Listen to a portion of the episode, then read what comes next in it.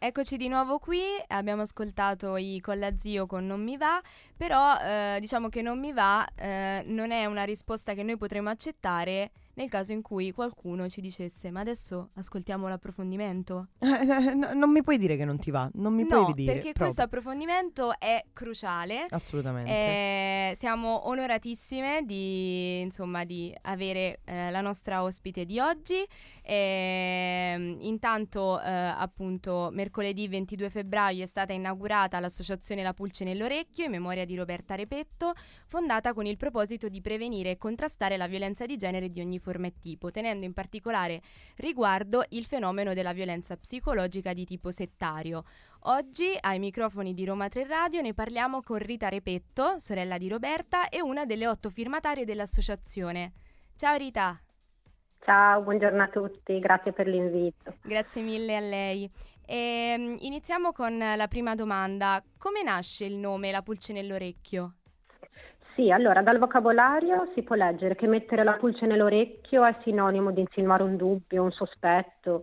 Ad esempio si sente dire spesso quella frase mi ha messo una pulce nell'orecchio per indicare una situazione in cui eravamo sicuri di qualcosa finché non c'è stato instillato un dubbio.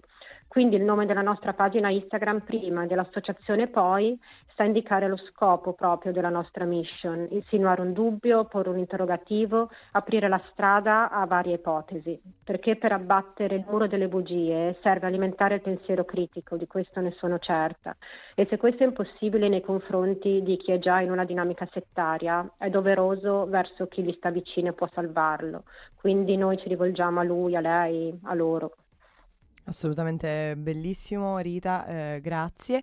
Ti faccio un'altra domanda. L'associazione si occupa di prevenire ogni tipo di violenza di genere, appunto come abbiamo detto, in particolare quella di tipo settario. Quanto sono diffuse in Italia le sette e quali sono i pericoli che appunto ne derivano? Allora, le sette sono molto diffuse in Italia, ma il loro numero in realtà non si può definire perché si muovono in maniera sommersa, non hanno la definizione di setta, nessuno entra in una setta sapendo di entrare in una setta. Possono essere quindi associazioni di volontariato, gruppi di ascolto, pseudo-religiosi, centri spirituali, di crescita personale. Quindi gruppi che si occupano del sociale, ma in realtà è il modo in cui esercitano il loro potere sulla società che li definisce settario o meno. Infatti i pericoli che ne derivano sono sia sociali che individuali. L'adepto, che da subito diventa vittima inconsapevole, subisce abusi psicologici e fisici e vede limitata la sua libertà personale. È il leader del gruppo, il guru, che decide per gli adepti in ogni ambito, dalla salute all'utilizzo dei soldi. Questo sistema incoraggia la dipendenza e la vittima col passare del tempo perde autonomia e integrità.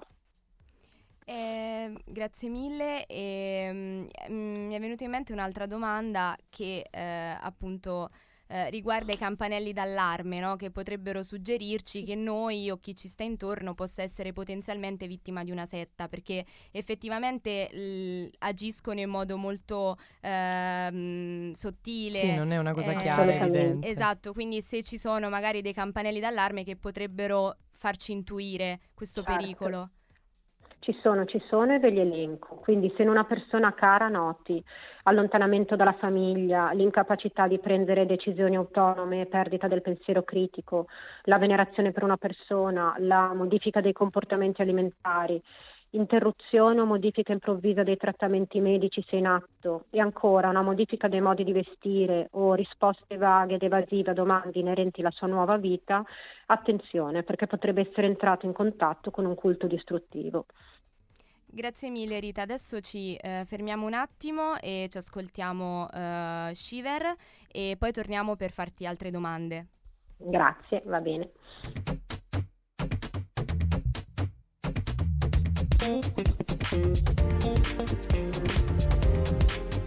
RTR, Roma 3 Radio. Ed eccoci tornate dopo questa breve pausa musicale con la nostra ospite di oggi, Rita Repetto. Ci sei Rita? Sì, ci sono. Ci sei ancora. Perfetto. Allora, noi continuiamo un attimo con l'intervista. Ti volevo fare una domanda. Nel caso in cui noi o chi ci sta attorno sia entrato in una setta, a chi possiamo rivolgerci? A chi possiamo chiedere aiuto?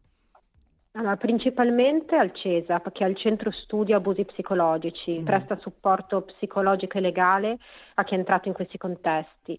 La presidente è la dottoressa Lorita Tinelli, che è la massima esperta in Italia del fenomeno settario. Si può contattare all'indirizzo mail cesapollus99@gmail.com o al numero 338 2396 939.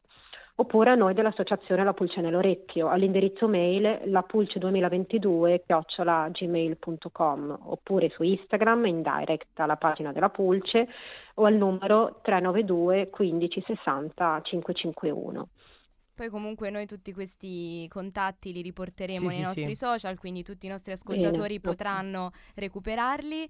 E intanto vorrei anche chiedere quali sono i canali di adescamento privilegiati dalle sette. I canali sono diversi, uno fra tanti e il più importante è sicuramente internet, perché soprattutto dopo la pandemia la vita di tutti si è riversata online, per cui facilmente questi guru, santoni fanno le loro promozioni entrando nelle case delle persone che non sono opportunamente difese, ma anche attraverso seminari pubblici, primi incontri gratuiti, utilizzano veramente tanti canali. Prendono parole dalla psicologia, dalla New Age, meditazione, benessere, quindi alla fine diventano il luogo, il motivo, lo strumento per portare gente all'interno, ed è bene secondo me sottolineare questi sono strumenti e tutto dipende da come vengono utilizzati, perché nelle mani di un guru purtroppo anche la pratica più sana di questo mondo può diventare cattiva. Bisogna sempre vedere chi la sta utilizzando, è questo che dobbiamo imparare a fare. Capire in quale contesto vengono utilizzate queste pratiche che possono anche essere sane.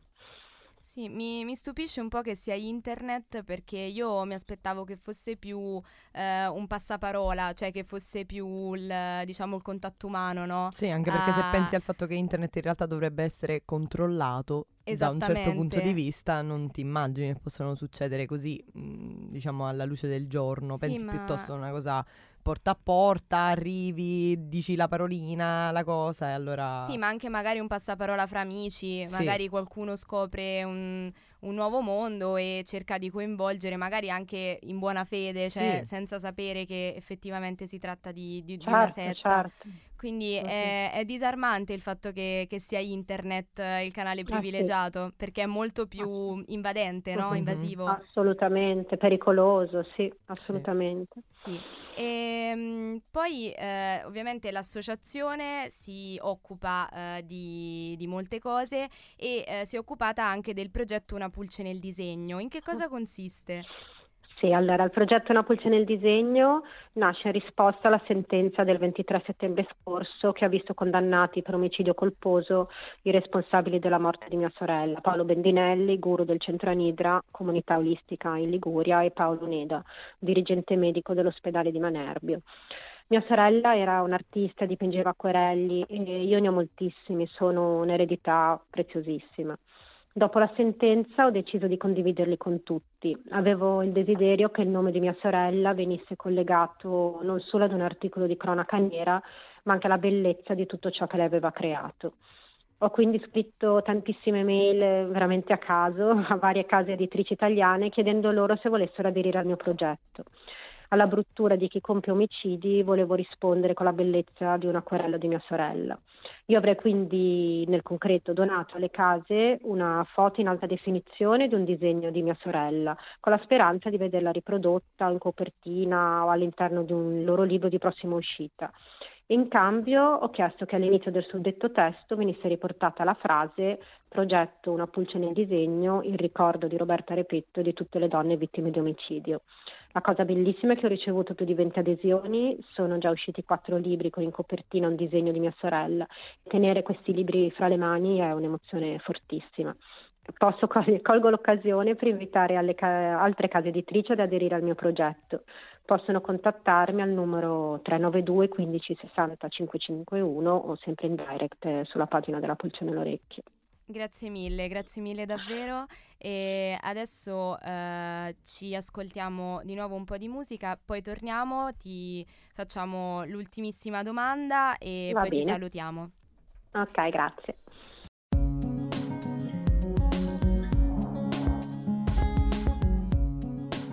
RTR Roma 3 Radio. Sono le 12:12, siamo di nuovo qua su Roma 3 Radio e siamo in collegamento telefonico con Rita Repetto. Rita, ci senti? Sì, ci sono, okay. Sì. Allora, quindi continuiamo. L'ultima domanda, quali sono i prossimi progetti o eventi della Pulce nell'Orecchio? Perché solitamente questa è la domanda che si fa alla fine, no? Per capire quali sono la tabella di marcia, diciamo, del futuro. C'è una tabella di marcia. L'ultimo progetto si chiama La Pulce nelle scuole. Ho deciso di donare agli studenti del triennio delle scuole superiori un segnalibro raffigurante in fronte un'illustrazione ad acquerello realizzata da mia sorella e sul retro un elenco dei segnali comportamentali che devono far suonare un campanello d'allarme, quelli che vi ho elencato prima. Il segnalibro ha quindi un duplice obiettivo: sensibilizzare sulle realtà settarie e veicolare un messaggio di speranza e bellezza, grazie all'acquerello realizzato da Roberta, così colorato e vivace. Proprio stamattina ho donato al Liceo Marconi del Pino, qui a Chiavari, 720 segnalibri che verranno consegnati ad altrettanti alunni nei prossimi giorni e ne sono davvero felice, perché sono certa che sensibilizzare i giovani di oggi, quindi gli adulti di domani, sia di fondamentale importanza per promuovere azioni finalizzate al cambiamento culturale. E come eventi, il prossimo 8 marzo l'associazione donerà al centro antiviolenza Telefono Donna di Chiavari un quadro raffigurante un acquerello di Roberta con la scritta "In ricordo di Roberta Repetto e di tutte le donne vittime di omicidio". E ricordare mia sorella in questa data per me è molto importante, perché permette a me, ma a tutti noi, di fare memoria del vero significato della giornata internazionale dei diritti della donna, nel quale si ricordano le conquiste sociali, economiche e politiche, ma anche le discriminazioni e le violenze di cui le donne sono ancora oggetto in ogni parte del mondo.